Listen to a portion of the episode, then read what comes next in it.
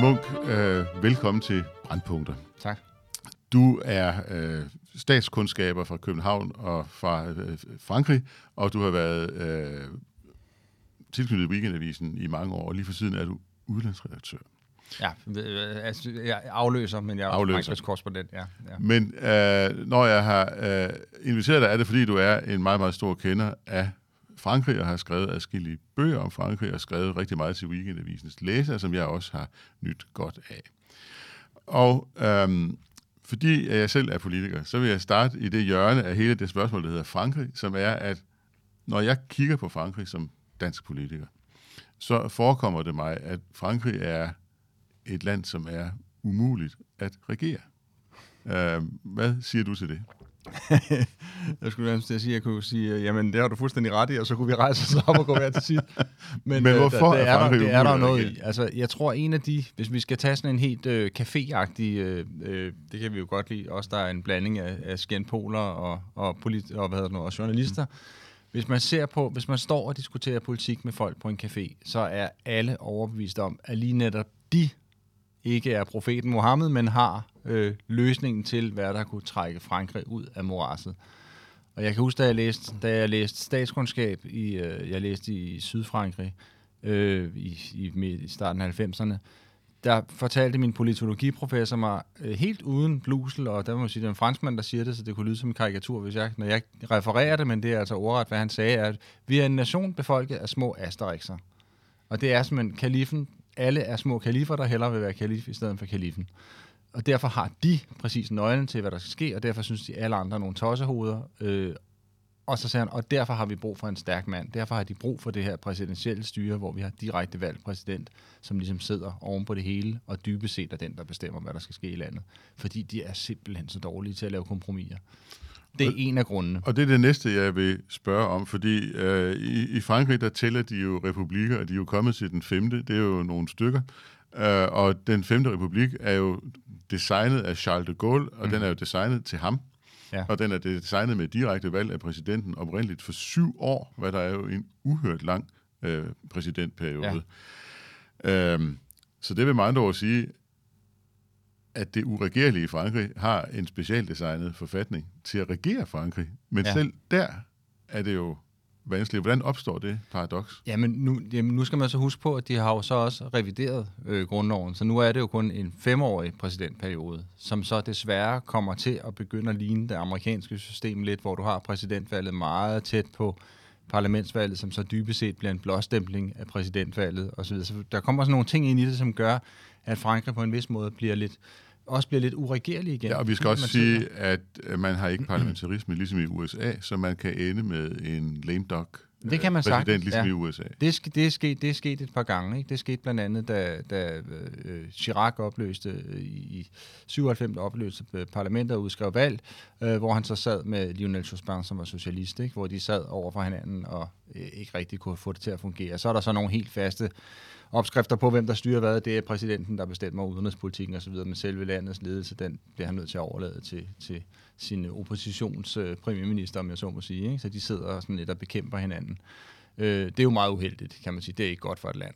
Jo, det er også lidt specielt ved Frankrig, fordi man, premierministeren er en lidt bleg figur i Frankrig, som er sådan en, en, øh, Ja. en politisk udnævnt departementschef. Ja, præcis. Ikke? Normalt har man, man plejer at sige, at i Frankrig, i, i, altså det, den franske parlamentarisme er dybest set, at premierministeren er, man kalder ham le fusible, altså han er, han er, øh, han er skjoldet over for præsidenten. Han er ham, der ligesom udfører præsidentens politik, og så er det ham, der ryger, hvis folk bliver utilfredse med den. Fordi han, altså præsidenten er jo den ophøjede figur. Han er både Ja. statsoverhoved og dybest set også regeringsleder. Hvis man Så skal det er helt. the fall guy. Ja, det, det må man præsident. sige, ikke? når det fungerer optimalt. Ja. Ja. Men når du så har en oppositions, som øh, Jospin var, så er det klart, så opstår der noget andet, for så er han jo ikke længere en, der vil tage skraldet for præsidenten.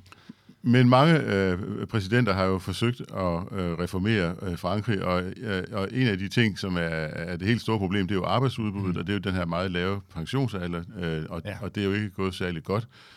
Så kan man sige, at Macron forsøgte sig også med den grønne omstilling og fik øh, de gule veste øh, på halsen. Ja. Hvis vi lige går tilbage, hvornår holdt man op med at lave reformer i Frankrig? Fordi Frankrig er jo et moderne, Frankrig er jo et moderne land, når man, kommer, når man kommer ind i det, og der er mange ting, der fungerer, jo, jo. Og, og, og man er i det 21. århundrede, det er der ikke nogen tvivl om. Ja. Men, men, men man skubber jo øh, et reformbehov foran, men en gang imellem må det jo lykkes. Jo, men problemet er, øh, vi har haft, med Macron, han har jo faktisk lavet rigtig mange reformer hvis man ser på det. Altså, hvis man ser på det franske arbejdsmarked, er det jo blevet gjort meget mere fleksibelt, end det var for 15 år siden. Altså, det er faktisk blevet nemmere at ansætte folk, og nemmere at afskedige dem, hvis man siger. Det første sted, han ligesom lavede et officielt besøg, var jo også i Danmark, blandt andet fordi han var øh, utrolig interesseret i den danske model. Han var oppe og besøge Lars Løkke og cyklede rundt i København jo som noget af det første, da han blev valgt. Men arbejdsudbud har han svært ved at gøre noget ved på grund af pensionsalder. Det må man sige, øh, og der har jeg jo været en af dem, der har været en lille smule irriteret over, når man har set dækningen herhjemme. Øh, jeg har så forsøgt at gøre det lidt dybere, som jeg så småpralende har sagt, men, men det er også fordi, folk har en tendens til at fokusere meget på det lovmæssige. Så fokuserer vi på pensionsalderen, så siger vi, at franskmændene vil ikke arbejde. Kan det virkelig være rigtigt? Går de på pension som 62-årige? Hvorfor brokker de sig så meget over, at den skal hæves til 64 osv.? Men der har jeg forsøgt at lave et spadestik dybere, hvor det handler, om, det handler simpelthen om selve arbejdskulturen. Og det er jo et udslag af, hvis vi nu skal tage det først, et udslag af, at Frankrig har en ekstremt hierarkisk struktur, som vi ser i det politiske liv, men så sandelig også i øh, privatsfæren, altså i erhvervslivet, hvor at den øverste chef er, er, er ham, der bestemmer, og uddelegering af ansvar er stort set ikke eksisterende i Frankrig. Og det har skabt, vi har jo set i 90'erne og så videre, har der været decideret selvmordsbølger blandt ansatte i for eksempel France Telecom, som så er blevet øh, mere eller mindre privatiseret siden da. Der har også været store problemer i statsbanerne. Der er store problemer i alle de store virksomheder, som bliver ledet meget hierarkisk, hvor folk ikke føler, at de har nogen som helst indflydelse på deres liv. Og de føler, at deres arbejdsliv, hvor vi i Danmark føler, at det er en, øh, en kilde til personlig berigelse, og hvor der, hvor vi udfolder os osv. Vi er ofte vores arbejde i Danmark så er franskmændene, de opfatter arbejde, mange af dem, som noget, de ligesom døjer med, indtil de når hen til den her salvelse, som er... Øh, Men der er også kommet øh, den her franske udgave af quiet quitting, der hedder Bonjour Paris, ja, hvor man bare ja. skal ja, jeg, jeg, dogne og slappe af. Jeg interviewede, det var sjovt, det var derfor, jeg fik idéen at interviewe Corinne Mayer, som har skrevet Bonjour Paris for, for over for 20 år siden. Hun skrev den i 2004. Forklar lige til, til lytterne og seerne, hvad, hvad en lille, er. Det er en allusion til uh, Bonjour Tristesse, uh, Sagans uh, berømte roman, men hvor hun ligesom forklarer, at øh, hun gav en instruktion. Hun foregreb quiet quitting, som jo er der, hvor man kun laver, hvad der lige præcis står i ens kontrakt, og ikke en komma mere. Øh, og simpelthen går, når klokken den bliver 14.59, så har man overfrakken på, og så er man ud af døren, for der er ikke noget med at arbejde over, eller lige øh, give en ekstra nyk med. Øhm, og det var, hun lavede det som en, et øh, manifest, sådan anti-management manifest til alle de her øh, succesbøger, selvhjælpsbøger. Men er det ikke rigtigt, at, at, at hendes oprindelige bog også sådan lidt tongue-in-cheek samtidig jo, med... Jo, absolut. Er, det, var, det var lavet som et, et, et, et, det var lavet netop sådan for at, at, at, at jeg ved ikke, vi må godt sige, tage pis på i, ja, ja, i dette lukkede forum. Øh, de der, netop de der selvhjælpsbøger, der er sådan noget, sådan får du succes i, øh, i erhvervslivet, sådan får du dine idéer igennem. Og så lavede hun en, hvor der bare hed, sådan her kommer du igennem dit arbejdsliv, og med at lave mindst muligt. der var nogle skønne instruktioner i, øh, som har ramt mig meget, fordi jeg altid går rundt med en bunke papir under armen. Men det var et af hendes største råd, det var, går altid rundt med en bunke papir under armen, så ser det ud som om, du lige er på vej til et møde eller et eller andet. Ikke en avis, så ser det ud som om, du er på vej på toilettet, og tomme hænder, så er du på vej i kantinen. Men en bunke papir, og især når man går ud af døren, for så har du arbejdet med hjem, og folk vil kigge på dig og tænke, der er en, der virkelig giver den en skalle. Ikke? så det handler om at bluffe sig vej igennem sit job, og det pussy er bare, det var derfor, jeg synes, det var sjovt at interviewe hende.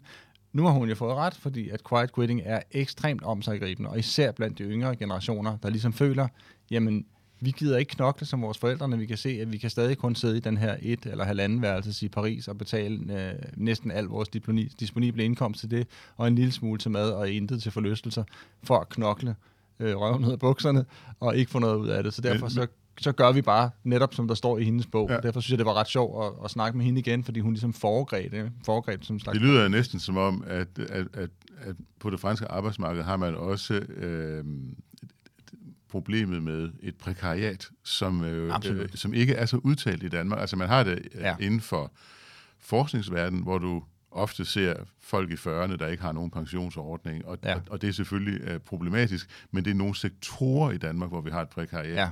Men det lyder jo som om, at, at prekariatet mere eller mindre findes i alle sektorer i Frankrig. Det, det gør det jo. Altså det vi kunne se også, for eksempel, altså her, hun, hun taler jo til, til lønmodtagere, kan man sige, og lønmodtagere er meget specifikke. Du kan jo ikke gå rundt, som hun også nævnte, man kan jo ikke gå rundt som øh, blikkenslager i en større virksomhed, så begynder folk at opdage, hvis der ikke er vand i rørene, eller øh, varmen ikke bliver tændt, eller der ikke kommer noget øh, ud af to- øh, toilettet, ikke skyller ud. Altså, det, kan man, det ser man jo håndgribeligt. Det handler om at være i varmluftssektorer, øh, som man siger, altså konsulentbranchen, øh, kommunikation osv. Steder, hvor man er i stand til bare hele tiden at sidde i møder og ikke rigtig lave noget.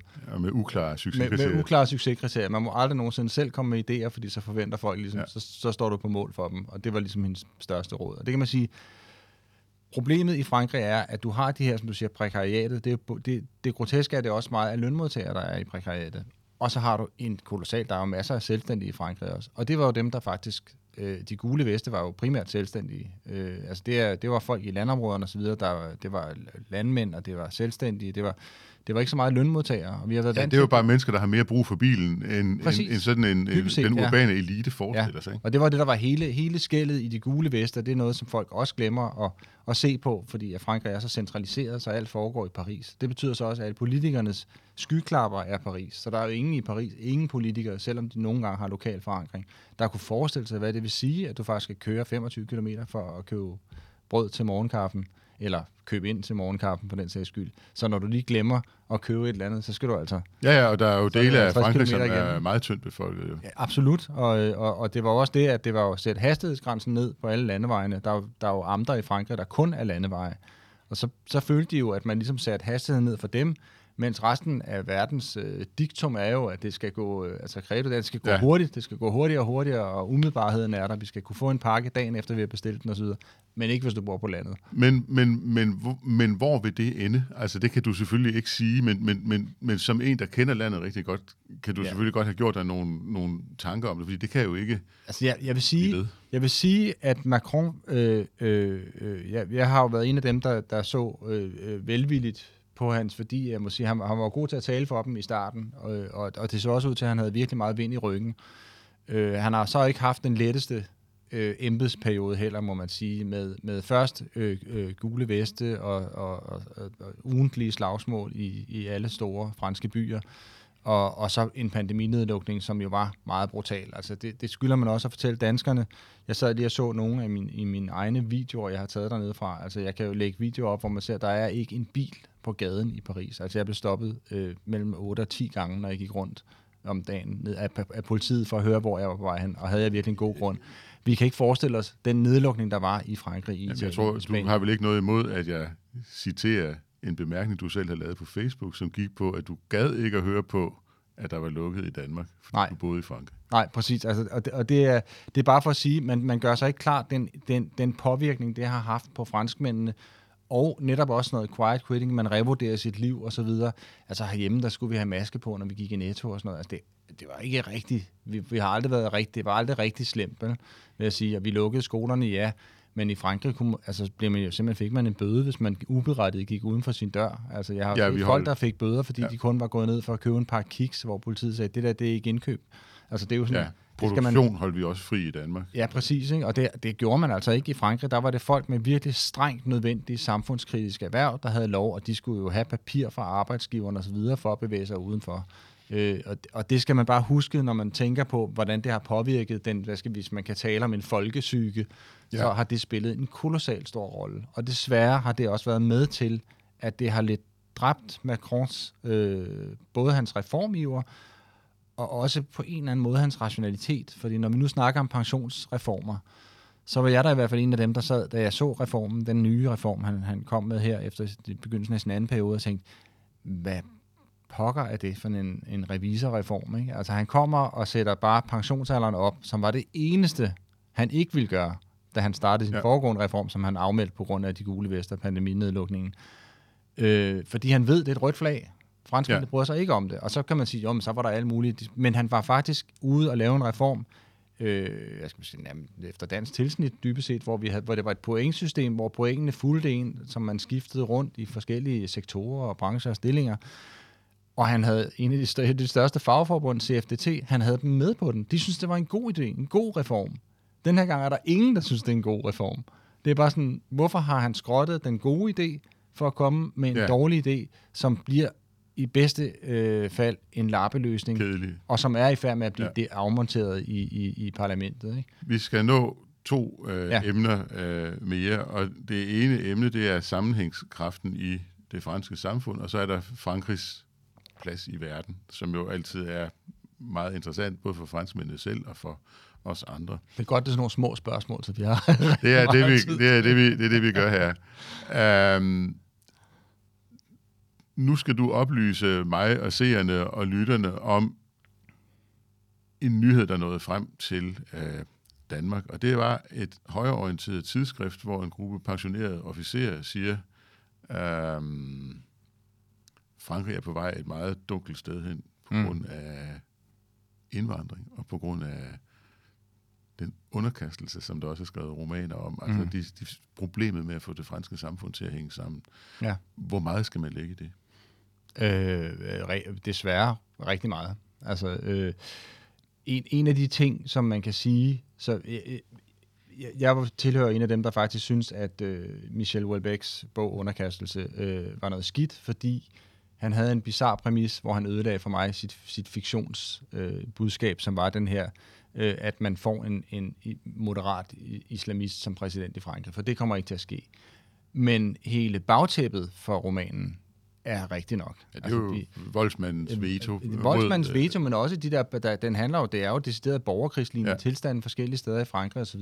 Og det er noget, det er en frygt, man har øh, også i efterretningstjenesten. Chefen tror- for den franske efterretningstjeneste kom for skade jo at sige, at man på et tidspunkt, at man skulle bare have en lille knist, så vil man også se højere radikale øh, grupper angribe moskéer og så videre, og vi risikerede en, en borgerkrig øh, i, i Frankrig, Men- som han trak i land, da han fandt ud af, at det var måske ikke så smart at gå ud og sige. Så vidt jeg husker, var der tale om et højreorienteret tidsskrift, et højreorienteret tidsskrift, der hedder Marianne, og, og, og Nej, det var Valeurs Aktuelle. Valeurs Aktuelle. Ja. Og, og der er det så en gruppe pensionerede officerer, ja. Som siger, at, at, at Frankrig er på vej et sted hen, hvor spændingerne kan blive meget vanskelige at håndtere. Ja. Hvad er det for en slags tidsskrift? Det, det man jo nok ikke ved som almindelig dansk avislæser, det er, hvor, hvor, hvor, hvor, hvor marginalt eller skandalepræget er det. Det, jeg vil ikke kalde det marginal eller skandalepræget. Altså, de har, de har uforholdsmæssigt mange flere artikler med Erik Zemmour, som var den øh, Ja. højre og radikale præsidentkandidat, som ikke fik så stor medløb, fordi han blandt andet glemte at tage afstand fra Rusland. Øhm, og, og så har de også mange interviews med Marion Maréchal, altså Marine Le Pens niece osv. De har, de har mange højere vinklinger, kan man sige, i deres tidsskrift. Men det er, altså jeg køber det selv, fordi de faktisk har nogle rigtig gode interviews også. Øh, og, og det er jo som alt, øh, hvad skal vi sige, farvet journalistik, at man skal selvfølgelig holde Ja. tingene lidt ude i armslængde og sige, okay, jeg kan godt se, hvor I vil hen, men det betyder jo ikke, at fakta er forkert. Det er seriøst. Det er seriøst, det er seriøst, det er et ganske seriøst tidsskrift. Altså det er, det, øh, der er ikke, det er ikke et uh, inflammatorisk, øh, Nej. øh, ko- konspiratorisk øh, noget. Altså det er, det er savligt nok. Nogle gange er det, er, kan man diskutere, om de har ret, det er en anden sag, men der er, der er også seriøs journalistik i det. Altså det er, ikke, det er slet ikke noget, man skal kaste på bålet, om man så må sige. Øh, så det var en bekymrende, øh, det var en bekymrende henvendelse, de kom med. Men det er også en henvendelse, som ikke overrasker. Og jeg vil sige, det handler ikke, det interessante er, at det handler ikke kun om islam, som på mange måder, øh, det, jeg tror heller ikke, folk gør sig klart. Herhjemme har vi samme problemer med, med parallelt samfund, og vi diskuterer det jo utrolig meget politisk. Jeg tror ikke, man gør sig klart omfanget, det har i Frankrig. Altså, der var en rystende dokumentarserie fra France 2, som dog er en af de store nationale tv-kanaler, som prøvede at vise, at to kvinder kunne ikke gå ud i franske forsteder, altså nordøst fra Paris, i det der hedder Neuf Trois, altså øh, 93-amtet, øh, kunne ikke gå ud og sætte sig på en café og tage en kop kaffe, uden at være, altså, øh, alle folk spurgte, hvor I, I, kan ikke komme ind her, eller hvor er jeres mænd henne, eller, Ja. altså den slags, tror jeg ikke, man gør sig klart, findes i Frankrig. Altså salafisme og øh, religiøs øh, islamisme, og, så- øh, det, det, det er Ja, og, så, galopperende og, og så får du voldsmandens veto i, i undervisning. Du får øh, Absolut. altså, Altså, grund det, af partisag. det gør man, altså det må man sige, det er, det er en, øh, og, det, og det, det trætter mig jo også, når jeg skal øh, forklare og den slags herhjemme, at jeg bliver jo også kaldt islamofob og sådan noget. Jeg har intet imod islam. Jeg har noget imod islamister. Og i øvrigt er det min gode ret at være islamofob, for islamofob betyder bare, at man øh, frygter eller ikke bryder sig om islam. Jeg bryder mig ikke om nogen form for religion. Så jeg er også øh, kristianofob, eller hvad vi skal kalde det. Øhm, men, men, men, men jeg har intet imod muslimer i deres gode ret til at, at, at, at tro på Allah og Mohammed osv., men man behøver ikke pådute alle andre den levevis, øh, man har. Og det er ligesom, i Frankrig er det meget klart skåren, fordi det er en værtslig stat, øh, ja. funderet i republikens nedskrevne forfatning osv., der er stram adskillelse mellem religion og stat. Jamen, jeg prøver selv at forklare noget tilsvarende, men det kan godt nogle gange være svært, fordi jeg, jeg plejer at sige, at jeg kæmper for folks ret til at være ligeglad. Ud fra den, Absolut. Ud fra den betragtning, at du skal jo ikke følge øh, reglerne i en klub, du ikke selv er medlem af. Du skal følge reglerne i den klub, du er medlem af. Præcis. Men ideen om, at du skal følge øh, reglerne i nogle andre klubber, er, ja. er, er, er uacceptabelt, når man er liberal. Så vil man sige, det, det, det skal du selvfølgelig ikke. Nej. Så, så det er retten til at være ligeglad. Men det interessante er jo også, at vi er jo også, altså og i Frankrig især, er jo en form for åndsliberalt øh, øh, øh, udgangspunkt for hele verdens oplysning, som de også selv ser sig selv. Ja. Altså, det er jo oplysningens øh, hjemland, øh, så man kan sige, det at, at skulle gå ind og, og sige til andre folk, hvordan de skal tænke, hvordan de skal tale, hvilket jo er det, man gør, når man lægger religiøse tabuer ned over andre og forlanger, at de efterlever dem, fordi at nogen bliver sure over et eller andet. Altså, Charlie Hebdo er ikke jeg vil ikke bruge ordet islamofob, for jeg bryder mig ikke om den term, men de er ikke øh, muslimsk had, muslimhader De på nogen måde. De er, hvis man ser den behandling, som Jesus og Jave og Krishna og så videre får, og paven, altså paven er det er nok den person, der er blevet trukket mest gennem sølen i det blad, langt mere end, end islam og så videre. Og det groteske er jo bare, hvis man så fjerner ligesom islam og profeten Mohammed og, og, og som er dem, de sviner. De sviner ikke de almindelige muslimer til. Det er jo også det hele, hele Ja. Charlie Hebdo's tegninger. Det handler om islamister. Det handler Ja, og om magthaver. Og magthaver. Det handler præcis, men Ja. islamismen er jo et politisk projekt. Det er jo netop ikke præcis. et religiøst projekt. Det er blandt religiøse, religion og politik sammen. Men det får man ikke lov til at sige, fordi vi må ikke snakke om det. Og det er det, der provokerer mig vanvittigt meget. Og der må man sige, der er franskmændene altså lysår foran os øh, øh, på, i den intellektuelle debat. Ja.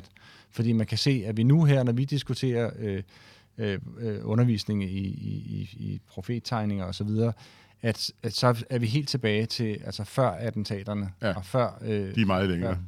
Ja, det er de, fordi de har ikke den der holdning til, at øh, ja, vi får altid den der med, jeg kan også stille mig foran en rockerborg og råbe luder til dem alle sammen derinde, eller jeg råber idiot med min nabo, eller hvad det var, det der berømte indlæg hed, øh, fordi jeg har ytringsfrihed. Der, der er et enkelt sted, hvor vi er kommet længere end dem, og det er øh, islamogoshisme, fordi øh, vi lavede i 21 en, øh, en meget stor flertal i Folketinget lavede en, øh, en vedtagelsestekst, hvor vi øh,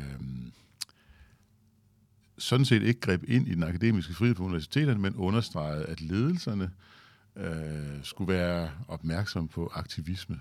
Ja. Og det har den franske forskningsminister øh, kæmpet med. Men vores vedtagelse var så spændende, at vi blev kontaktet af et fransk tidsskrift, der hedder Le Point, som ville skrive om vores vedtagelse. Som er et meget seriøst ugemagasin. som ville skrive om vores vedtagelse, fordi det var en vedtagelse, man ikke ville kunne komme igennem med i Frankrig. Men det er så også, Øh, nu, vil jeg, nu, vil, nu, nu er jeg midt i, jeg, jeg skal jo svare på dit første, fordi, men jeg vil bare sige, at det her at, at gå ind i skiftet fra Blanquer, som var meget på den linje, altså undervisningsministeren i Frankrig, den tidligere, og så til Papendiaï, som er dybest set er, er, er, er meget åben over for wokefløjen, vil jeg sige.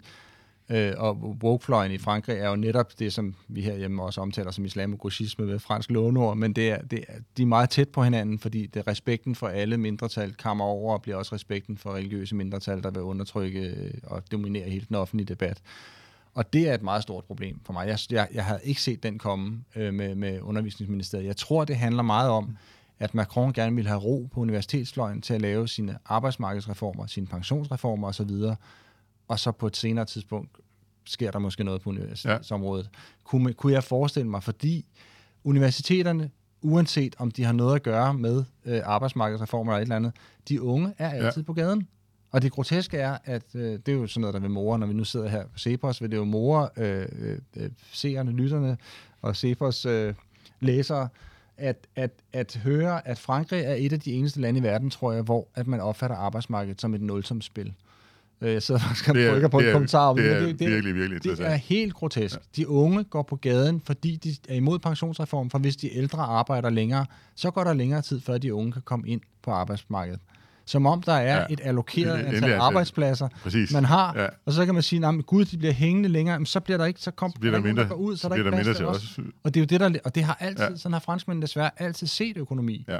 Det var det, der ligger til grund for, for, for 35 timers arbejdsugen, øh, også, som også Ja, er der en eller er anden... et finit, et finit antal timer, Ja, og de der, skal så der er deles ud. altså, hvis ja. vi skærer ned, så bliver der Ja. plads til andre. Der er ikke noget, der hedder økonomisk vækst. Der er ikke, økonomisk vækst er, er ikke eksisterende i fransk økonomisk Ja. teori til synlædende. Altså, det Ja. er den jo ikke, men når vi nu skal skære det ud groft i politikernes økonomiske øh, verdenssyn i hvert fald. Det er jo meget tankevækkende. Men hvis vi bare lige skal runde det med at løbe fra, så var det, som de ville, snakke med os om, og det blev vi jo meget overrasket over, jamen det var at sige, jamen, jamen det danske parlament er jo så simpelthen kommet igennem med nogle ting, som Macron han kun kan drømme om, og ja. som er meget lidt, som egentlig bare er en opsang til universitetsrektorerne. Ikke, ja. Ikke noget med at pålægge dem noget, bare Nej. minde dem om, øh, at, at, at, at et universitet er et universitet, ja. Og der er forskel på er og bør. Men det er også fordi, hver gang man piller ved noget som helst, om du piller ved et komma, altså vi kan se hele den her, det er alt for indviklet at komme ind på, men, men de har jo lavet en reform af optagelseskriterierne, noget, noget meget indviklet. Jeg, jeg skal ikke fortælle i detaljer, men alene det, det, det skabte jo Ja. øh, altså besættelser af universiteter i flere øh, uger og månedsvis, og kampe med politiet. Og så. Og tænker, er der nogen, der ved, hvad den her reform den overhovedet handler om? Altså det er simpelthen bare, fordi man er imod enhver politisk... Ja. Det er levende fra 68. Yes. Man er imod enhver politisk indblanding i noget som helst, der har med Ja. universiteterne at gøre. Jeg gik for, forbi, jeg tror faktisk også, jeg lagde det på Facebook, men jeg gik forbi øh, Paris 2, altså en del af Sorbonne, her forleden, og det ligner jo, altså det, det ligner jo ungdomshuset, for før det blev revet ned. Altså det er, Fascinerende, ja. og, og politiet har haft lige siden 1968 altid et permanent salatfad stationeret med mandskab for at holde øje altså i området, ikke i samme gade, for så ville det være for nemt at se, men for at holde øje med, fordi det er, man ved, det er altid der fremtid oprør ulmer. Det er Ja. altid omkring Sorbonne, ikke? Det sidste, jeg gerne vil nå at snakke med dig om, det er Frankrigs plads i verden, som jeg også oplever. Ja. skifter rigtig meget, fordi Frankrig er mere eller mindre ude af Vestafrika. Og det er en større nyhed, end mange mennesker tror, fordi i mange år så var det sådan, at den universelt gyldige valuta i Vestafrika var den centralafrikanske frank, som franskmændene jo simpelthen udstedte og opretholdt, altså en fransk dollar, Hmm. som man kunne bruge i Vestafrika. Nu er man væk. Øhm, så er der spørgsmålet, og, og, og, og der skrumper Frankrigs plads i Afrika jo ind, kan man sige. Og så er der jo hele spørgsmålet om sådan øh, Frankrigs plads i EU. Altså, hvor, hvor er Frankrig på vej hen i verden? Jeg tror, øh, hvis, vi, hvis vi skal starte med Vestafrika, det er jo meget relevant, fordi at øh, faktisk lige de her dage, øh, nu skal vi lige se, hvad der kommer ud af det, men lige de her dage rejser Macron jo faktisk rundt i Afrika for at, at, at, at tale om det her. Øh, det er jo et kæmpe problem, fordi at øh, Rusland igen også er på vej ind alle de her steder, blandt andet med en massiv tilstedeværelse af Wagner. Øh, Ja, i Mali er ja. ikke mindst, øh, som I jo Mali, var meget, meget pro-fransk for 10 år siden. Præcis, og, og, og pludselig har vi også Burkina Faso og Niger, og altså, det, er ret massivt, og, og på en eller anden måde taler de mere til, hvor grotesk det kan lyde, men en, en her af legemorder og tidligere straffefanger taler åbenbart mere til, det er en håndfast, øh, håndfast måde at gøre tingene på, og man, de kan i hvert fald ikke anklages for, at det er en gammel kolonimagt, øh, der kommer her. Og, det, og det, det, det tiltaler på en eller anden måde nogle, en yngre generation af afrikanere, som synes, at "Nå, men det er fint, og, og så, er de, så er de hoppet på øh, propagandavognen om, at Vi, vi kan ikke nå at, at, at, at tale om, jeg vil bare nævne for dig, at altså, da, i 2012 besluttede Frankrig sig for at stanse øh, de terrorister, som kommer nordfra, øh, ja. Op, op fra Sahara, ned til Malis hovedstad. Ja. Bamako. På det tidspunkt er den jævne befolkning i Bamako 100% pro-fransk. De, de løber rundt med trikoloren og råber ja. Vive la France, fordi nu kommer franskmænd og beskytter dem mod terroristerne. Jamen, jeg var der selv i, i Bamako for... 10, 10 år senere Ja. er, er det blevet antifransk. Det, det, det, det, det, for mig er det meget overraskende, fordi jeg var til en konference i Bamako også med, med alle de her ledere fra op, øh, altså, øh, det nordlige Mali, hvor, hvor der stadig var kampe øh, på det Ja. tidspunkt. Øh, og som sagde, at det var sådan nærmest, altså de, de, de vidste ikke, de var blevet rendt over enden, hvis Ja. ja. ikke franskmændene ligesom havde, havde moset afsted. Ja. Nord for at- Mopti, der var, Præcis. der var terrorister. Præcis, og vi havde jo også Ja. ja. selv Hercules-fly dernede, ja. og øh, det var jo dem, jeg fløj ind med. Øh, øh, og- og det var virkelig umuligt at forudse. Man havde det sådan lidt, og især fordi der kommer Macron, som holdt en, en fantastisk, han havde no, haft nogle fantastiske ting, han har gjort, synes jeg, i blandt andet Algeriet, fordi Al- Algeriet er det store smertensbarn for Frankrig stadig, men hvor han ligesom kunne komme til at sige, han er så ung, så han, har ikke engang, han var ikke engang i live, da Frankrig var et koloniimperium. Så kan man sige, okay, det her der er en præsident, der kan komme med tavlen visket ren, Præcis. for tidligere tiders øh, øh, ugerninger og missteder, og så sige, øh, jamen altså, lad os starte på en frisk, Ja. lad os lave et partnerskab. Og det var vi mange, der troede på. Ja. Og så er det altså bare, man kan se, at der, der den her øh, understrømspropaganda og så videre, og, og misinformation og fake news og så videre, hvad der har kørt i øh, Vestafrika, øh, som jo både er, er, er især er russisk, vil jeg sige, ikke? Ja. Øh, har åbenbart været så massiv, at det har fået fodfæste på en eller anden uheldig måde. Øh, og, og de kup, der har været her, man har ikke været i stand til at forudse dem, og man har ikke haft lyst til at blande sig, fordi det er jo det, kolonimagten ville have Ja, gjort. det er det, man ikke vil, nej. Og det vil man netop ikke. Og så får man en, en øh, i, i Mali for eksempel, en, en person, der er meget imod Frankrig, der kommer ind på præsidentposten og siger, at vi skal ikke have jer mere her. Øh, Det dur ikke. Det er en kolonimagt. Vi, skal ikke, vi kan klare det selv ved hjælp af Wagner. Ja, det er meget bemærkelsesværdigt, fordi øh, fransk trænede officerer har spillet en stor rolle i politik i Mali, øh, og de har været pro-franske, men så med Ja. malier med et malisk hjerte, ikke? Ja, ja. Og, og de er jo så helt ude af det. De- Så Frankrig er ude af Vestafrika.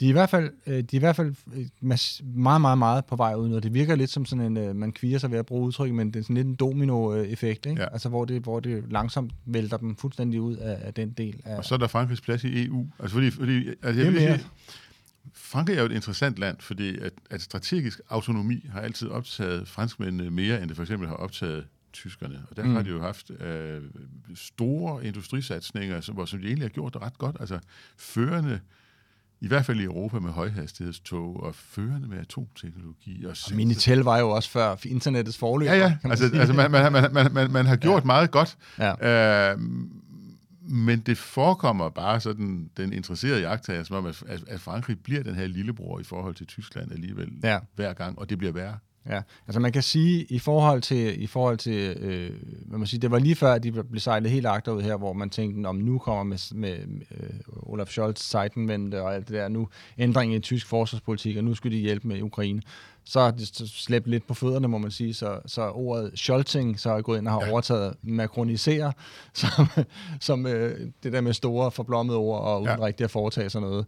Fordi franskmændene er faktisk i færd med at sende øh, rigtig mange våben til Ukraine også nu. De forsøger at indhente det forsømte. Macron taler væsentligt mindre med Putin øh, for ja. Tiden, og er ikke interesseret i at, øh, hvad skal vi sige, øh, er ikke så forhippet på længere at undgå at ydmyge Putin, som han jo øh, sagde så, så famøst. Så jeg tror, at lige præcis i forhold til Ukraine, tror jeg også, at Frankrig er ved at spille sig ind i en central rolle igen. Og det er jo, må man sige, altså øh, ens rolle i EU handler jo om konkret politik. Det handler jo ikke om deklarationer. Det handler jo om, hvorvidt at man er i stand til at Præcis. følge op på de ting, man siger, eller om det netop bliver ved makronisering eller scholzing. Øhm, så jeg tror, at jeg tror, at Frankrig har en meget central rolle at spille, og det troede jeg også efter vi fik Brexit, fordi det ligesom efterlod øh, det efterlod et, et, et vakuum, fordi Frankrig altid har stået lidt i forsvarssamarbejder, der var de lidt med britterne, øh, sådan lidt valende ja. over for NATO, men dog, øh, ja, de har jo så faktisk været med i stort set alle NATO-aktioner, selvom de ikke har været en del af den integrerede kommandostruktur, men man tænkte ligesom, jamen nu må de blive mere helhjertede europæere, og så kan de faktisk i stand til måske, fordi de næsten er mere federalistiske på en eller anden måde, øh, skabsfederalister må vi hellere kalde dem, for de går meget op i Frankrig som, som nationalstat, så kunne det godt være, at de kunne overtage øh, Tysklands Men plads. når som jeg spørger, det er jo fordi de, de sidste par gange, at man har udnævnt en kommissær, Ja. har jeg i hvert fald haft en fornemmelse af, at det var altså, det var altså øh, noget, der blev bestemt i Berlin, hvem der skulle være EU-kommissær, og ikke særlig meget i Paris. Nej, det, det- er, det, er det forkert?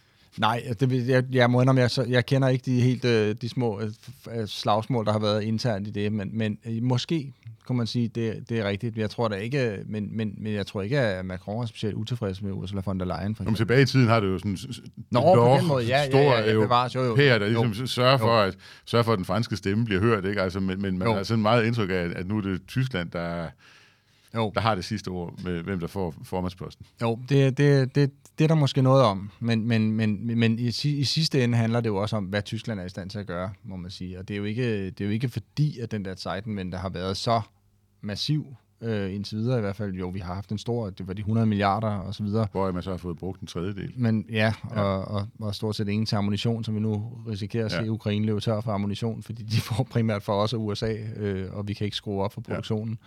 Men, men, øh, men, men jeg tror, at Frankrig har en rigtig stor rolle at spille. Øh, og jeg tror ikke, at folks...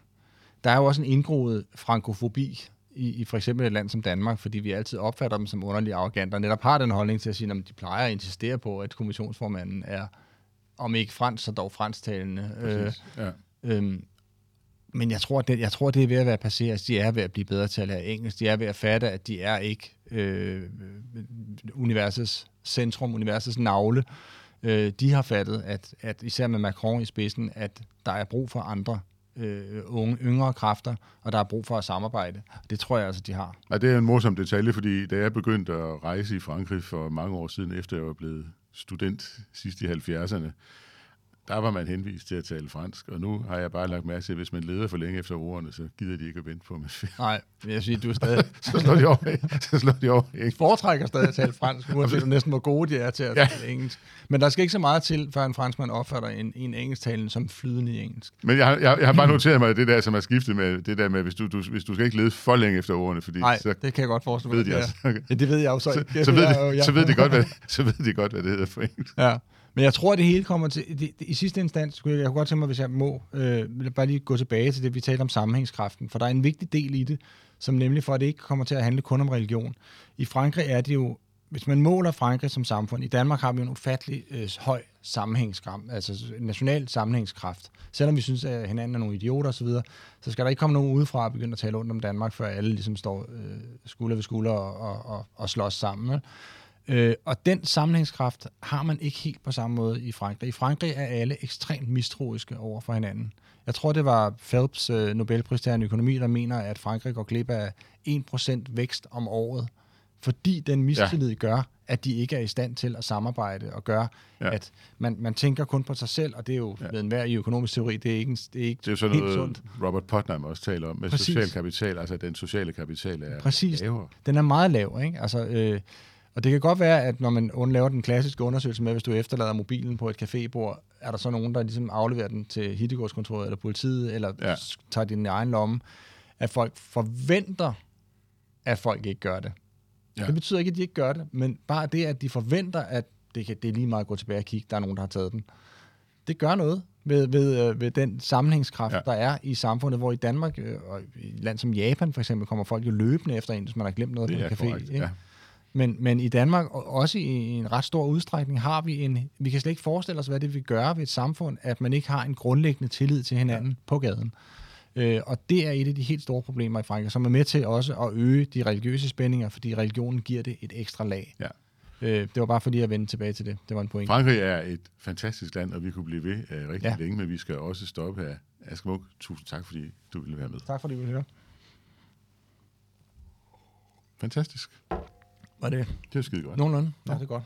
Jamen, jeg synes altid også mangler Den her pointe ja. vil jeg bare lige have med, fordi jeg synes, ja. det er meget vigtigt. Ja. Øh, det er jo en... Øh, hvad er det, den hedder? Øh, la, la Société de la Défiance. Det er Pierre Cahuc, og det er en sociolog og en økonom. Ja. Det er lige sådan noget, du vil... Øh... Men Putnam har jo også set, han lavede ja. den der undersøgelse, de der, man laver en regionalreform i Italien, hvor man deler landet ind i 20 regioner. Nå, det, så undersøger ja, han ja. social kapital i forskellige regioner, og finder ud af, at den økonomiske vækst er højest øh, i de... Ja.